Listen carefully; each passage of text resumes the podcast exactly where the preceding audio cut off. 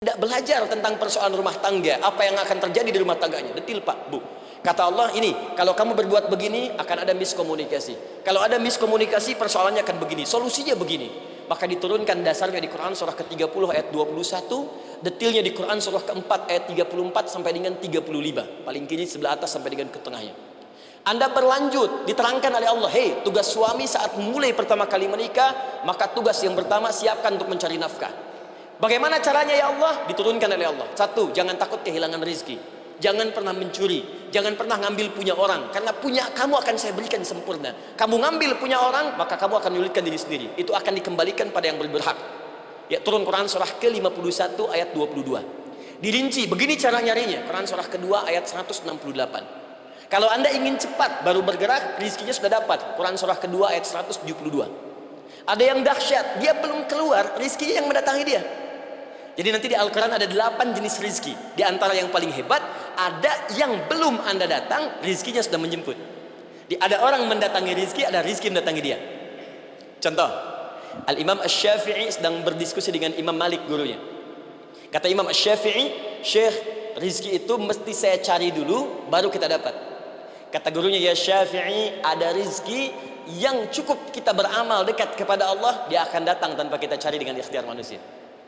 Kata Syafi'i mustahil. Kata Quran kan kita kerja dulu baru datang. Kata Imam Malik gurunya, kamu yang belum sampai. Kita amalkan ini, rizki datang. Maka berhenti sampai di situ, Imam Syafi'i pamit. Di jalan tiba-tiba, beliau mendapati ada panen anggur, Pak. Bu. Terus dipanggil sama yang punya kebun. Ya pemuda katanya, sini. Mau bantu nggak? Kalau kamu bantu, kami berikan anggurnya.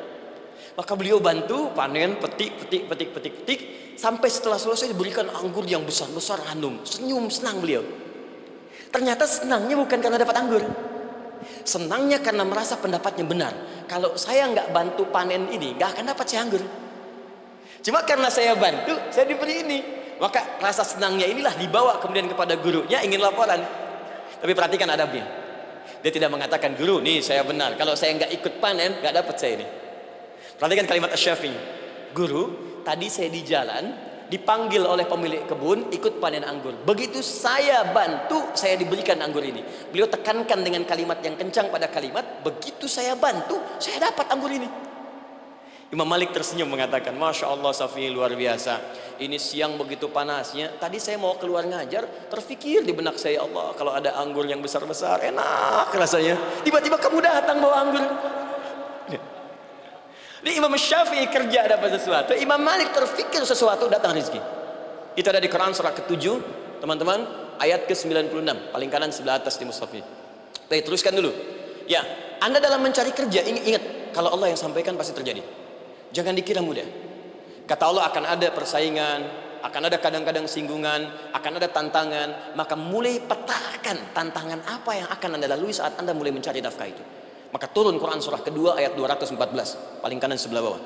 Am hasibtum an tadkhulul jannata. Hei, apa kamu mudah begitu saja mengira akan sukses dalam pekerjaanmu?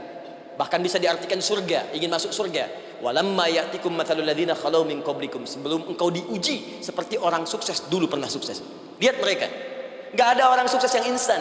Cuman balikan telapak tangan dapat tidak. Kata Allah lihat orang-orang dulu.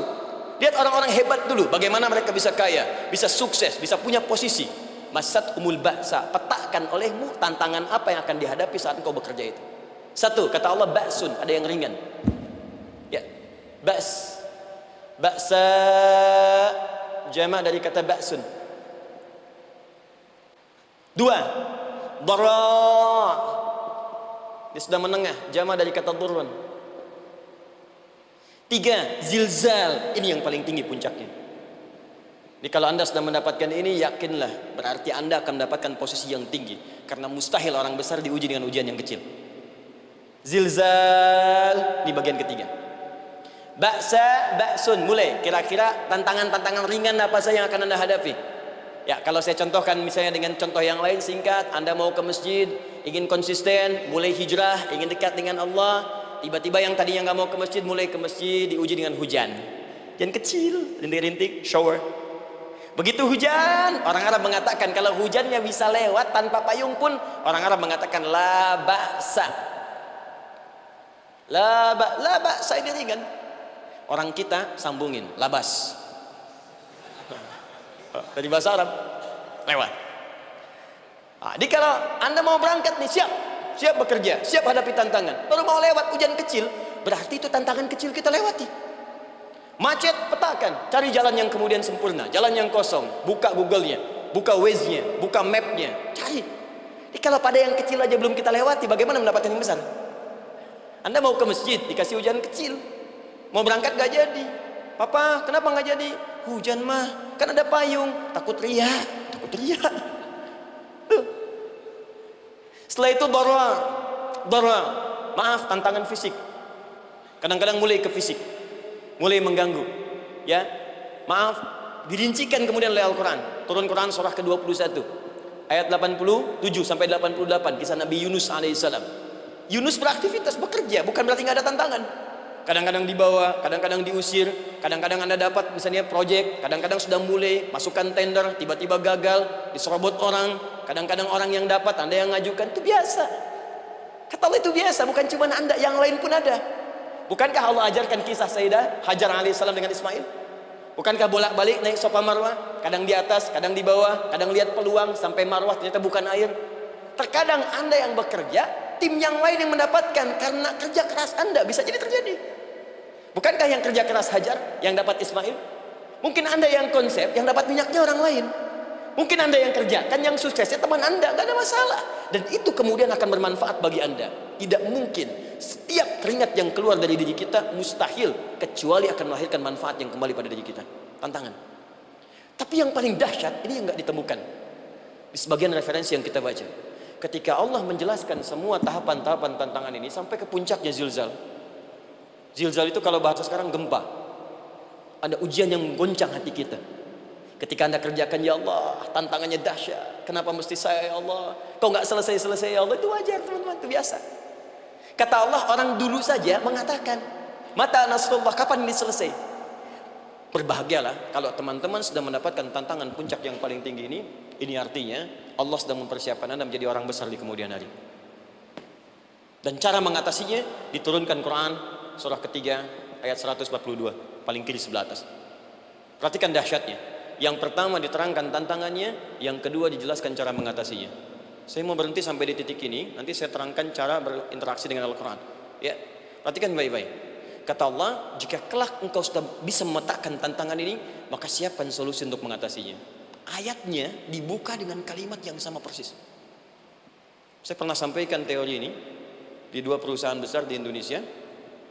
Yang pertama ada salah satu perusahaan karena ini direkam saya nggak sebutkan perusahaannya perusahaan otomotif besar sedang turun gratis kemudian juga ada inflasi yang tinggi itu saya terangkan teori Quran.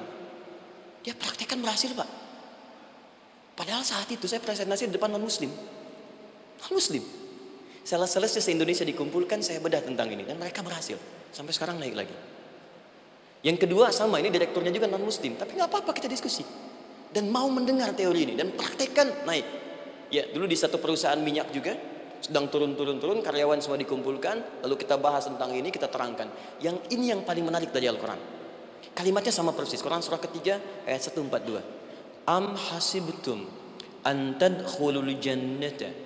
Apa Anda duga akan begitu mudah mendapatkan kesuksesan dalam hidup? Tolong fokus baik-baik.